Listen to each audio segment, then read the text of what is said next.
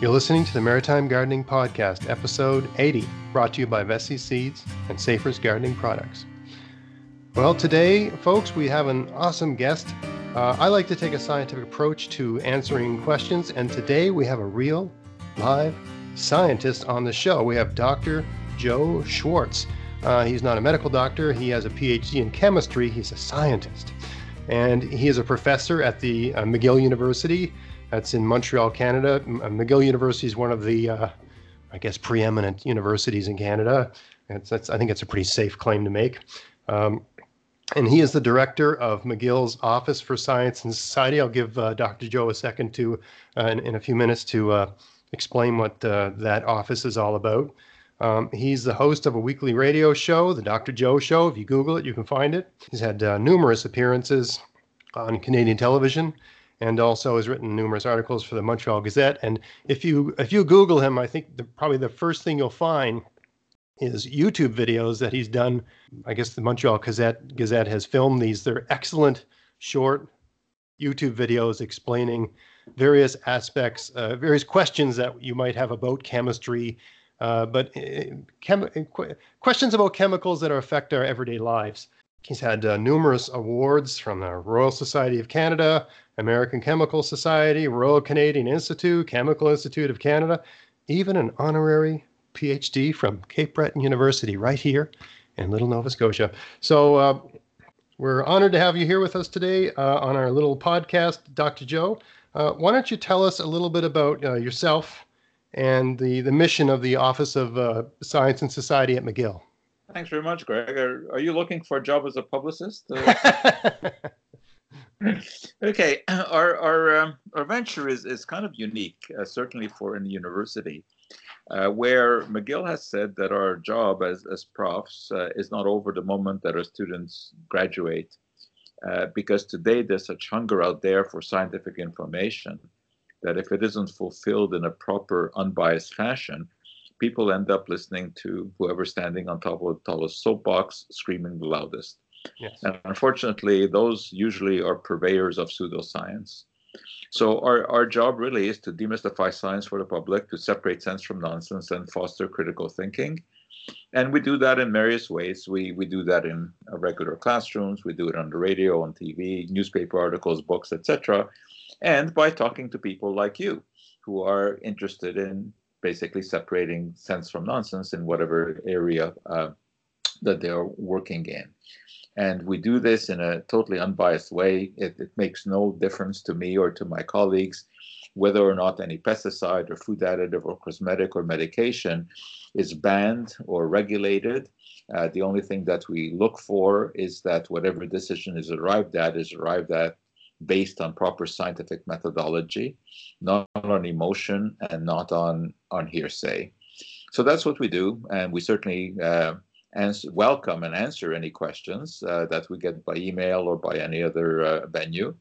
And uh, we also have a very popular website, and um, people can look at that, and you can sign up for a free weekly news digest that we put out, which is a mixture of really information and, and entertainment. And our website is very easy to remember because it's McGill, M-C-G-I-L-L dot C-A slash OSS for Office for Science and Society. I'll have to put a link to that in the show notes for this uh, for this episode. Now it's interesting because we got you on the show, and another recurring guest we have is a an author, a, a garden book author named Robert Pavlis, who is also uh, he has a background in chemistry, and uh, he writes uh, he's written two books called Gardening Myths, and he'll often take you know some uh, an old wives' tale or some some commonly held truth and and uh, analyze analyze it right down to a atomic level sort of thing. Yeah, and, well, I, uh, I, like to, I, like to say that uh, chemistry is kind of the thread that ties all the other sciences together. Uh, because uh, by definition, chemistry is the study of matter and the changes that matter undergoes which basically encompasses everything, uh, because matter is anything that occupies space and has mass. So, you know, uh, if you have a background in chemistry, I think you have a pretty good feel for what makes sense and what doesn't in the world. Yes, aside, you're certain. You're aside, certainly getting to the heart of it. aside from politics, that, yes. that's beyond the chemical expertise. that's, that's, for sure. Uh, so speaking of which, uh, since and since we have you on the show, as an organic gardener, I'm, I, I keep an organic garden in my backyard, and I, I don't really know that I'm a, a, guru. I don't think I've I've never I haven't written any books, and I don't think I, I don't have millions of people following me, so I don't think I could uh, position myself in that sense. But people are always asking me about chemicals and toxins and toxicity and that sort of stuff. And uh, I don't have a background in chemistry. I have a background in sociology. I'm a stats professor, an ex stats professor, and current uh, government civil service employee. so it's not my forte. And um, you know, I'll, I'll, go and look things up and, and try to ed- educate myself in that area. But um, I think there's an incredible amount of misunderstanding. And you know, one of my joys as an undergraduate was studying Aristotle.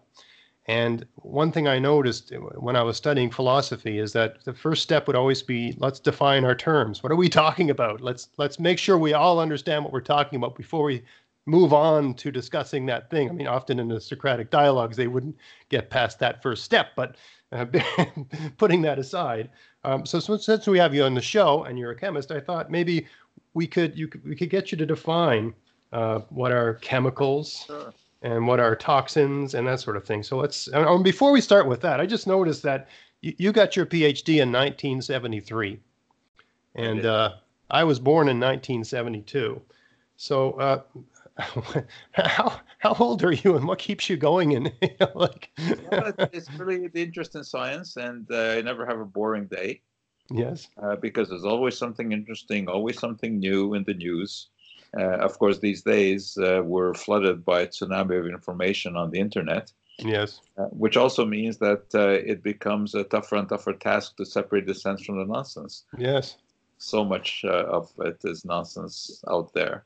Well, let, us talk about some of the definitions that you were asking. Yes. The term chemical, unfortunately, uh, at least in the lay press, yes. has become synonymous with poison or toxin, uh, which is, is unfortunate because yes. the term chemical should have no sort of philosophical connotation. Uh, chemicals are just the basic building blocks of all matter. Everything in the world is made up of chemicals. There's no such thing as a chemical free product. That's just a marketing ploy. So uh, water is a chemical, for instance. Of course, water is yes. water is a chemical. Uh, the only place where there are no chemicals is in outer space, in the vacuum of outer space. Yes. Everything here is, of course, made up of chemicals. Now, the more interesting terms are poisons and toxins. Right. And uh, here we can rely on, on some specific definitions. A poison is any substance that can do harm to a living organism, such as an animal or, or, or a person. So anything that has the potential of doing harm is a poison. Okay. Toxins. Uh, are a very special class of poisons. Toxins are poisons that are produced by a living organism. So, for example, botulin, which is produced by the Botulinum clostridium bacterium, is both a poison and a toxin. So, poison because it has the possibility of doing harm to an organism, and a toxin because it is produced by a living organism. Hmm. Uh, we measure how uh, problematic a poison is by its toxicity. So, a toxicity is a measure of the harm that a substance can do. So, both poisons and toxins have toxicity. I see. The way that we measure toxicity uh, is, is, is a problem. Uh, mostly, we talk about measuring uh, acute toxicity. That is, whether or not a substance can do harm in the short term, because this is something that can be determined by using animals. Uh, you can raise rats, you can raise mice, you can give them substances, and you can see whether or not they keel over. That's a crude way of doing putting it, but that's. and the uh, the measure that is used is so-called LD50. That is the amount that it takes to kill half of a population. Oh. So uh, again, you know, it's disturbing to think about it in this way. But if you took 100 rats and uh, 50 of them died by the time that you were giving them, let's say, four milligrams per kilogram of some substance, then that would be defined as the LD50. Oh, because every organism has a different tolerance level to a exactly. given toxin. Exactly, which of right. course uh, leads to another difficulty because we determine this LD50 on, on rodents, but the human is not a giant rat, with some exceptions, of course. Yes. Rule. Uh, so we are right away when we're determining acute toxicity, uh, we are making the assumption that the physiology of the rodent is similar enough to the physiology of the human, uh, so that we can extrapolate. Uh, but that is not necessarily so. Uh, but there's nothing really else that we can do because obviously for ethical reasons we cannot do uh, the same kind of experiment on on, on people. Yes. So it isn't all that difficult to determine the LD50, that is the uh, acute toxicity of a substance. And uh, it varies tremendously. Uh, the most toxic substance that we know of is the one that I, I just mentioned before is botulinum which is produced by the uh, an anaerobic bacterium, which means that it proliferates under conditions when there's no oxygen, mm-hmm. and uh, it cranks out this protein called botulin, which is tremendously toxic. Uh, in fact, it is so toxic that about one tenth of a milligram of it, which would not even be visible to the naked eye, uh, per per kilogram would be lethal. Uh, so it is the most toxic substance that is known, far more toxic than cyanide, far more than strychnine. And uh, I point out that it is a naturally occurring substance. Yes, yes, like yeah. anthrax. and I think this is important to point out because uh, people have sort of this notion that something that is natural is safe and something that is synthetic is, is questionable. Uh, well, there's no such equation. Uh, we live in a world that is full of natural toxins uh, that are more potent than the synthetic uh, variety. Uh, botulin is one, uh, batrachotoxin, which is the poison that is produced by the uh, South American poison dart frog. And that, of course, has a long history where natives in South America have taken these tiny little, very colorful frogs put them on a spit and, and roasted them until they ooze out the toxin, which then they put on the tip of their arrows. And uh, this is uh, unbelievably uh, toxic. We have many marine organisms, shellfish, you know, um, that produce uh, uh, poisons.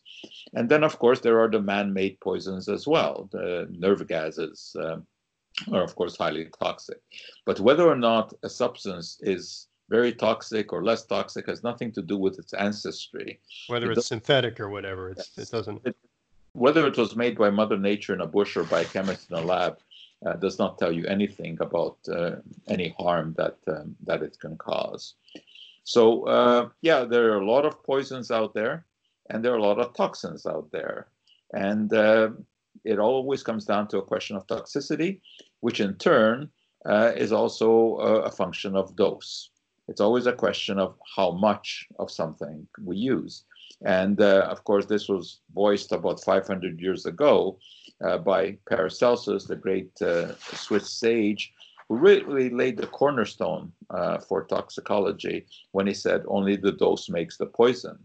Mm-hmm. And basically, you know, all poisons are drugs and all drugs are poisons. It's, it's just a question of how you use it. Digitalis, which of course comes from the foxglove plant, uh, can be used as a heart medication, but of course it can also kill. It all depends on uh, on the dose. And uh, there are other variables as well. Body weight, something that is uh, toxic to a child may not be toxic to an adult uh, because yes certainly depends on, on the body weight. And as a general rule, substances are far more toxic to children than to others. And then there's also the question of individual bio uh, biochemistry. Uh, you know that there are some people who can be stung by a bee, and basically it's nothing more than a little pinprick that they feel. And then there are some people who have a devastating reaction to a bee sting. And the same thing can be said, you know, for many many drugs, foods, of course. Some people have food intolerances. Uh, so we are biochemically unique, and therefore it's, it's very difficult, you know, to to have uh, concrete conclusions about toxicity, especially when it comes to chronic toxicity. You know, acute toxicity is is relatively easy to deal with because, as I said, you can do studies in animals and see what happens to them. But what we worry more about, and uh, I'm sure people who are into organic farming, this is the question that arises, is, is what about exposure to trace amounts of pesticides over decades? I think, I think we understand that you know if you drenched yourself for some reason with pesticide, uh, you would be looking at a problem because obviously pesticides are poisons. That's why they're pesticides. they right they are supposed to poison insects or fungi or weeds or whatever uh, you're trying to do away with. Uh, so I think most people understand that these are acute poisons. But what we are really concerned about is is you know what about those parts per billion of some pesticide residue that may be on the produce that we eat? Yeah, or people are worried about um, the you know leachate or whatever going into the soil and affecting organisms in the soil, and they're also affect are worried about somehow the pesticides going up into the plant, taking it up. Absolutely. Um, yeah. And you know, I mean, these are reasonable questions to ask because obviously these things do get into our body. However, the presence of a chemical cannot be equated to the presence of risk. It's a question of which chemical and in what dose and in what kind of, of organism. And you know, I, I, I keep telling my analytical chemist colleagues that they are sort of the root of all of our problems about nervousness about food supply. Because you know now they can determine substances down to the part per trillion level yes. which is astounding. A part per trillion is one second in 32,000 years. Or get this and this is you know a great visual analogy. The width of a credit card in the distance between the Earth and the moon. I mean, put that in your mind, rattle it around. Okay, this is something that can be determined by analytical chemists today.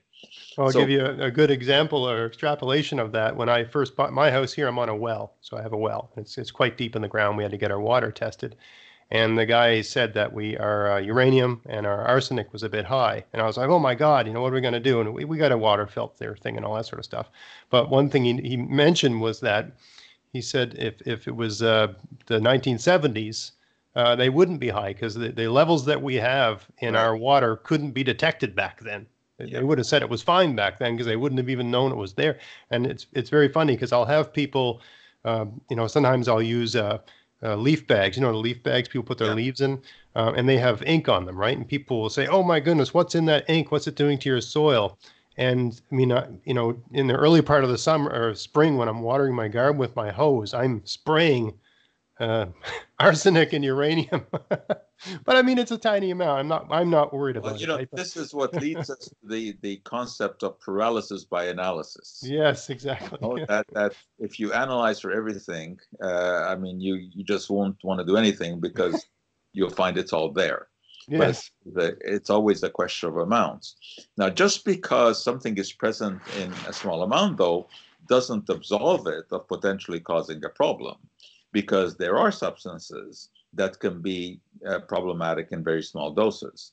I mean, these days we worry a great deal about the so called endocrine disruptors, uh, chemicals that have hormone like effects. People have heard of, of phthalates, which are present in, in uh, plastics as plasticizers. They're, they've heard of bisphenol A, which can leach out of the lining of, of uh, canned foods. And that, you know, these, uh, at least in test animals, in very, very small doses, can lead to reproductive harm.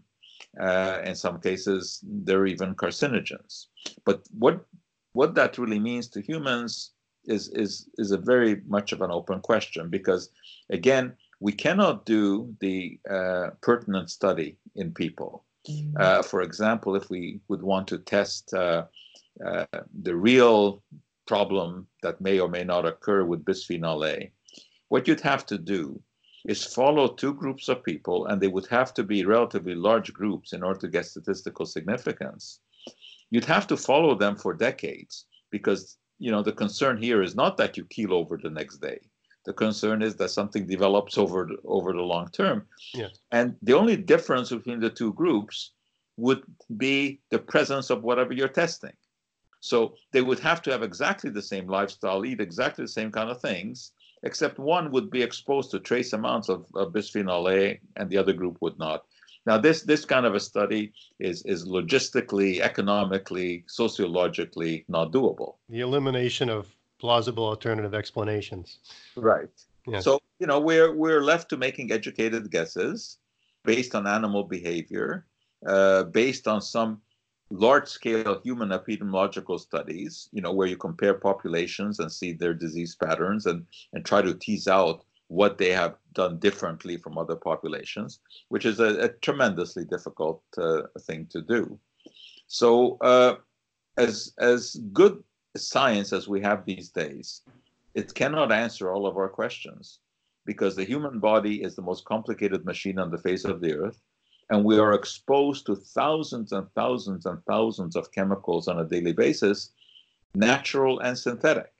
And again, whether they're natural or synthetic does not determine their potential toxicity.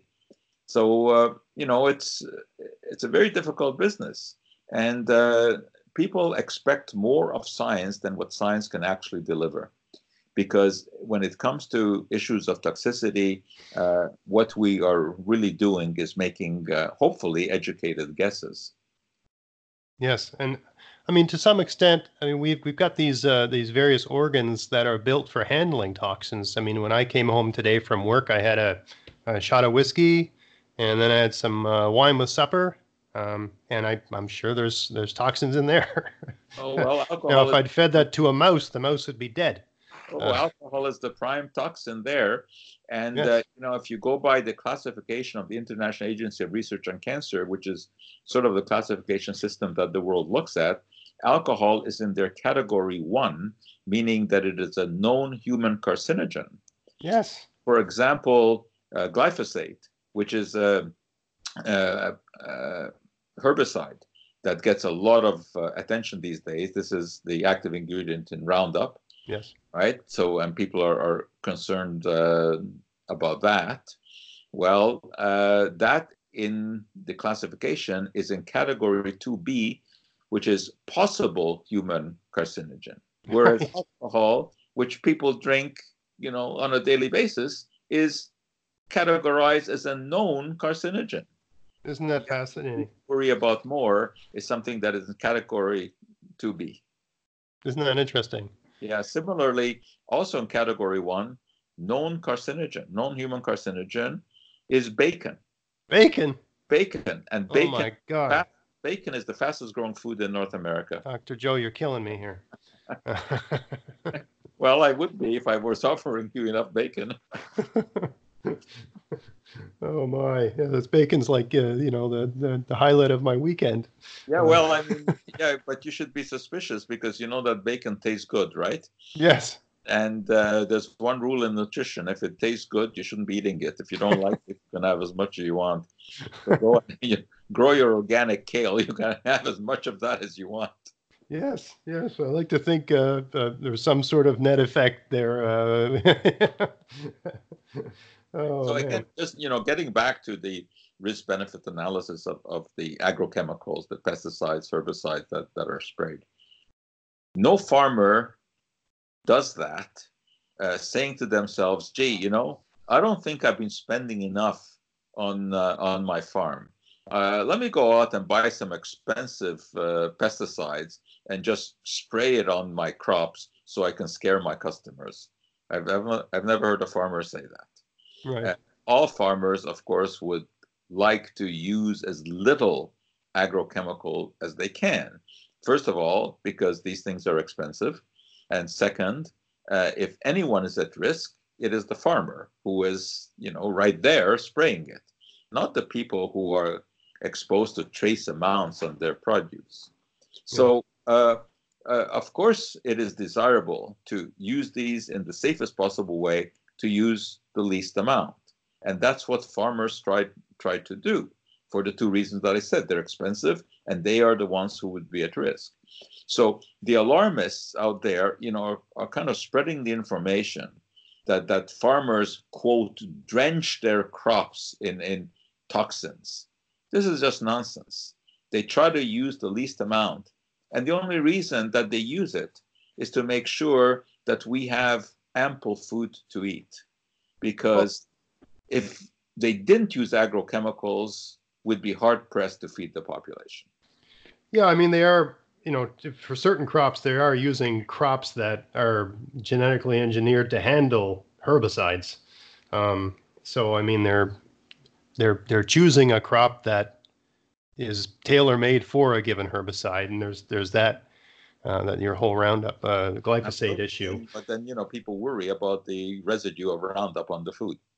Well, and there's also the you know there's the the concern that if they weren't doing that, how much food would they you know like I have a you know I have a garden and uh, I have certainly had you know whole categories, whole gardens lost in a given year because of some pest that just exploded in population that year.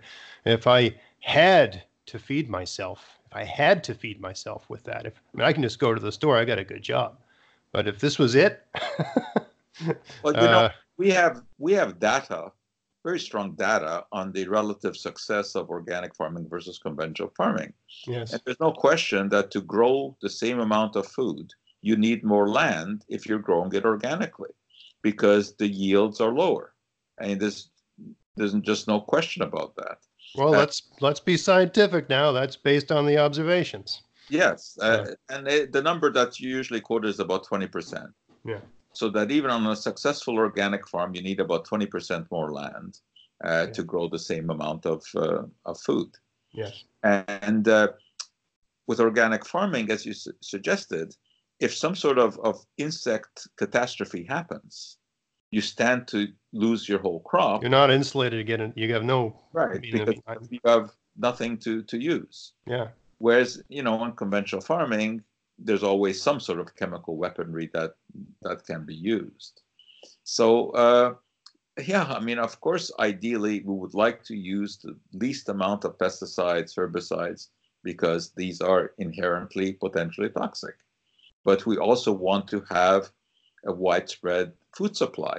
I mean, I, I want to have my blueberries in the middle of winter, you know, because uh, uh, even though there may be some slight residue on there, I think the benefits of the nutrients that the blueberries contain greatly outweigh any risk that is posed by those residues. Well, there's also the broader question of, of how much of that is going into the system and how is it affecting complementary systems in, in nature. And you know like so there's a certain amount that's taken up in the products we buy but then where's everything else going? You know is, is it just breaking down and turning into benign constituent parts? Is it going into a river and killing all the fish in the river? Is it exactly. building up in the soil in some negative way? Like the, these are all issues. the answer to that question is all of the above.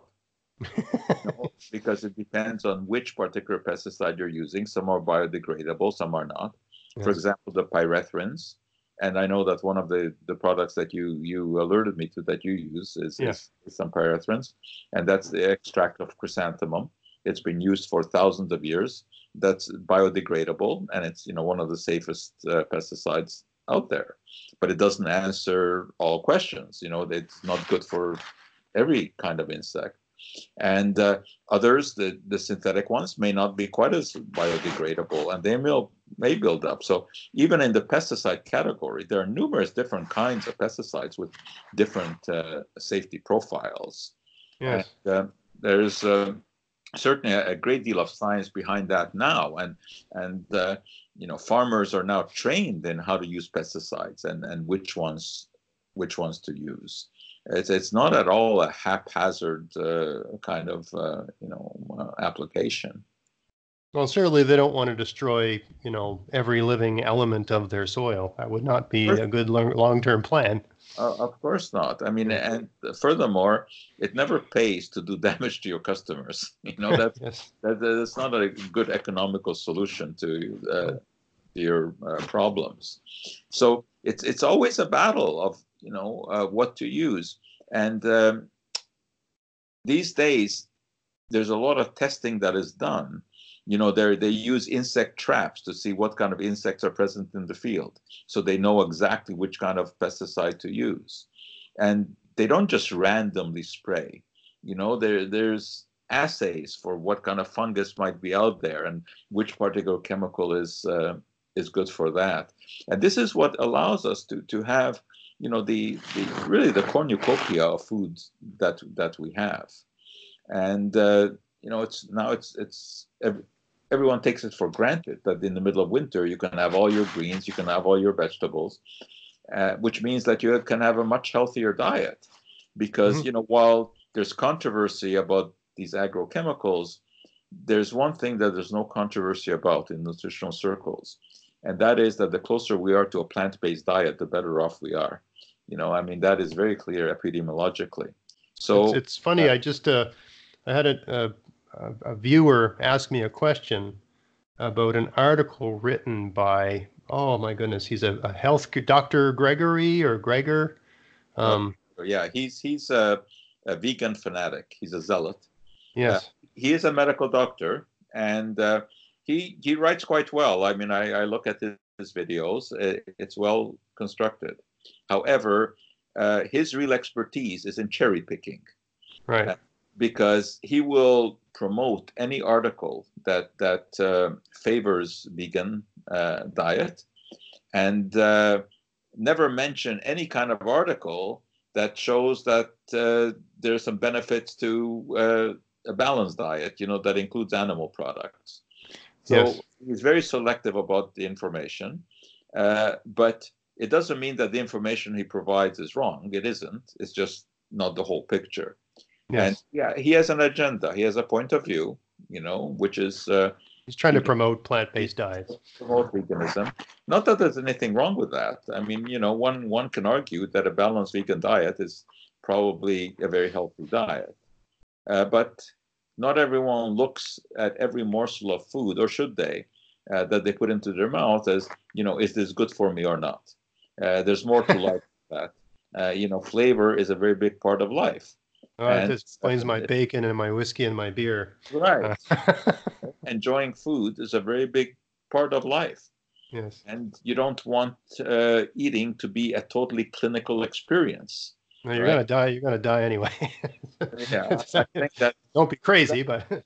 yeah, that is something that that uh, we can count on. That nobody nobody comes out alive alive. Oh, that's right. I was going to ask you about. Uh, there's another thing in the the uh, pyrethrin uh, based uh, pesticide I use, and it's called potassium salts of fatty acids. Can you explain what those are? Yeah, that is about as safe as you can get. Uh, fatty acids are just fats. I mean, these are the natural building blocks of all fats in, in our body, uh, often referred to as triglycerides. Uh, that refers to the, the molecular structure that these have. And they're just long chains of carbon atoms that are fused to a backbone of uh, glycerol. And uh, fatty acids uh, can exist either in their acid form or in a, in a salt form, which just means that they have been neutralized by a base. And uh, fatty acid salts are uh, are effective uh, organic uh, uh, pesticides uh, because they come from nature. They're made from fats, uh, and they will work for some things, but not for everything. What are you using them for?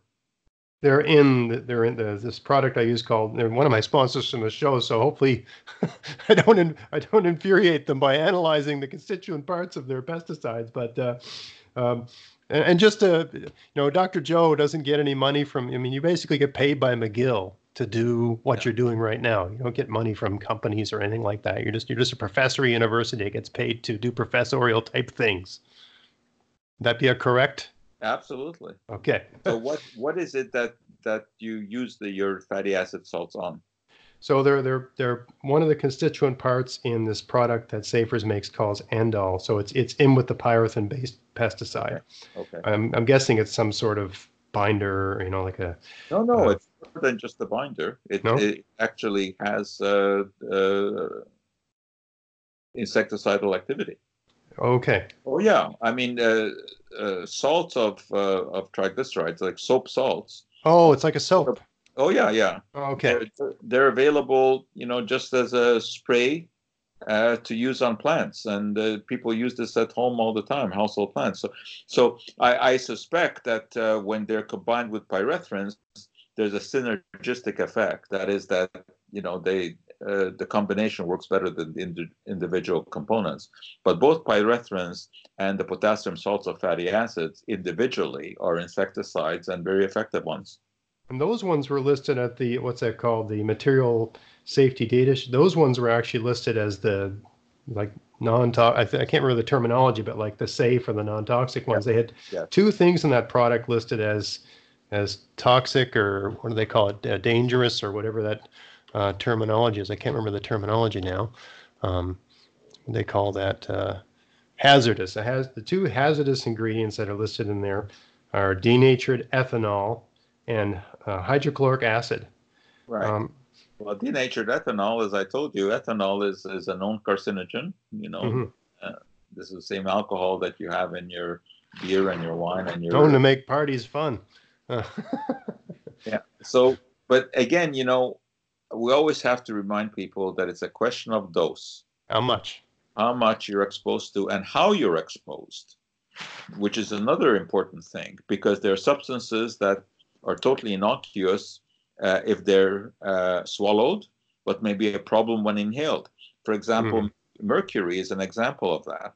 Uh, if you take a glob of mercury and you swallow it nothing will happen it will come out the other end Really? yeah. But if you take that same amount of mercury and heat it up and inhale its vapor, that's a completely different situation. That would be highly toxic because it is getting directly into your bloodstream when you inhale it through the lungs. But when you ingest it, it does not cross the intestinal wall. So, So, when you when you take in, I mean, well, there's a big. I mean, we're getting way off topic here, but um, you just piqued my interest. When you're eating, and people are always saying, "Oh, salmon, it's got mercury in it," um, and that's going in your stomach. But is that has that mercury been changed in some way that you can take up? no, that's a different story. Okay. Because although they say there's mercury in there, they're not talking about elemental mercury. Uh, talking about a compound of mercury. compound. and yeah, and methyl mercury is what they're talking about. I now, see. when when mercury is exposed to um, uh, natural organisms in water systems, it gets converted to methyl mercury, which is highly toxic, and that's the stuff that would be found in fish. Uh, Right. So you know, there's no little bits of metallic mercury in in the fish. But again, even with the eating of fish and the mercury in there, it depends on which which fish. The bigger fish generally have more because they feed on the smaller fish, and it, it builds up in the food chain, right? So the very large fish, like tuna, uh, would have more mercury than uh, small fish. yes. But some fish don't have any. Like salmon has virtually no mercury at all. It Hmm. does doesn't accumulate it. But in any case, the really the concern about mercury in fish is during pregnancy. Uh, if you're not pregnant, uh, it really is not an issue. And what about, so, I mean, I know people are going to ask, so I, I have to sort of chase this down. So things like denatured ethanol and, and hydrochloric acid, out, outside of how much there is and how many parts per million and that sort of thing, is I, it's not a lot, but what do those things, when you have a chemical compound with those two things in it, and let's say that chemical compound breaks down in nature, what do those things turn into? Well, ethanol would not be a problem whatsoever when you uh, when when it gets into the ground. It, What does it mean, dena- like if you said, I know what ethanol is, what is Well, the term denatured? Denature refers to proteins specifically. Proteins are long chains of amino acids. Right. And uh, only when they're these amino acids are connected in the right way does the protein function the way that it's supposed to function.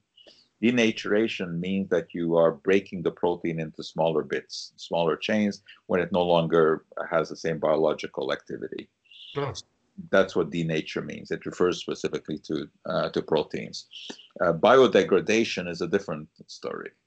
Uh, biodegradation is the breakdown of substances in the environment that are exposed to microbes like bacteria and, and fungi. And usually the end product of, uh, of that kind of degradation is carbon dioxide and, and water and nitrogen gas. So when you say that something totally biodegrades, it means that it is just putting innocuous substances into the environment. So, like something like hydrochloric acid, you've got hydrogen, you've got chlorine. Um, so Um, those two two things would just become gases, or would they Well, combine with other things and become chloride, salts? Or Hydrogen chloride, actually, HCl, is a gas. when you dissolve hydrogen chloride in water, that's when you get hydrochloric acid. And we are we are full of hydrochloric acid. This is the acid in our stomach. Oh, We are we are constantly exposed to hydrochloric acid. So the trace amounts that you might ingest from you know some uh, some concoction would be totally irrelevant compared to the amount that is found in uh, in our stomach. that's fascinating. Uh, that's great. Um, so the one last question. This is this this other product I use. It's a slug bait, and uh, it's called uh, ferric sodium EDTA. Yeah. Um, so what can you tell me about that? What is, Well, what is I mean that- it's only six percent I think that I think six percent by weight. So Yes. the rest is just uh, I think stuff that slugs like to eat, like it Yeah. tastes good. Uh, well, EDTA it stands for tongue twisting ethylene diamine tetraacetic acid. And it is uh, what we call a chelating agent. The term chelate comes from the Greek word meaning claw. And this uh, EDTA claws itself around an atom of iron and stabilizes it so that it is present in, uh, in the product uh, and doesn't leach out. So when you apply this to whatever you're applying it to, you're sure that the iron, which is the actual toxin here, uh, that does what what you are wanting it to do to do away with the slugs. Uh, it is uh, complexed with this uh, EDTA, and that allows it to be transported into the body of the of the slug, and there the iron will be released, and uh, the slug will be no more. And yes. you know here's another example of you know iron which is a necessary nutrient for uh, humans but in the wrong dose and in this case in, it's a high enough dose for the slug it can be lethal Yes. So when that something like that would so let's say I I I, I throw a bunch on the ground and fifty percent of it gets eaten by slugs and the rest just gets rained on and and and and right you know breaks down and ends up in my soil in some way. What is that? It's, Well, it doesn't remain. Does does it remain ferric sodium EDTA or does it No, it become iron oxide and other things? it gets broken down yes and iron oxide will be one of the products which is of course a common mineral anyway and the EDTA will be broken down to acetic acid which eventually will be broken down to carbon dioxide and water And what So- would the sodium become? Uh, well, sodium is uh, will be present in the ground. Um, sodium chloride is salt, so we have you know plenty of sodium chloride, all kinds of sodium compounds in the ground already anyway. It's not a it's not a problem. So the products that you've mentioned certainly are are uh, no concern in terms of toxicity. Right. Unless you were, you know, drinking gallons of it. Yes, or unless you're a slug. Yes, unless you're a slug, eating half your own body weight in iron. Yeah. Yes. oh, that's great. Um, I, we had some more questions, but I we've I think we've sort of uh, used up the time that uh, I uh, I borrowed you for, so uh, I don't want to uh, take advantage of that. So I, I really want to thank you for coming on the show and giving us some of your time. I really uh, appreciate it. I'd love to have, have you on the show again. I'm sure there's lots of other things we can discuss. That and you know if anyone has any questions, uh, they can email me. We answer all the emails. So it's just Joe J O E dot S C H W A R C Z at McGill.ca. You can maybe include that in your show notes. I will. And also our website, which is McGill.ca slash OSS. Okay. Will do. All right, Doctor uh, Doctor Joe. Thanks for being on our show. Really appreciate it. Okay. Great. And everybody out there, Happy organic gardening.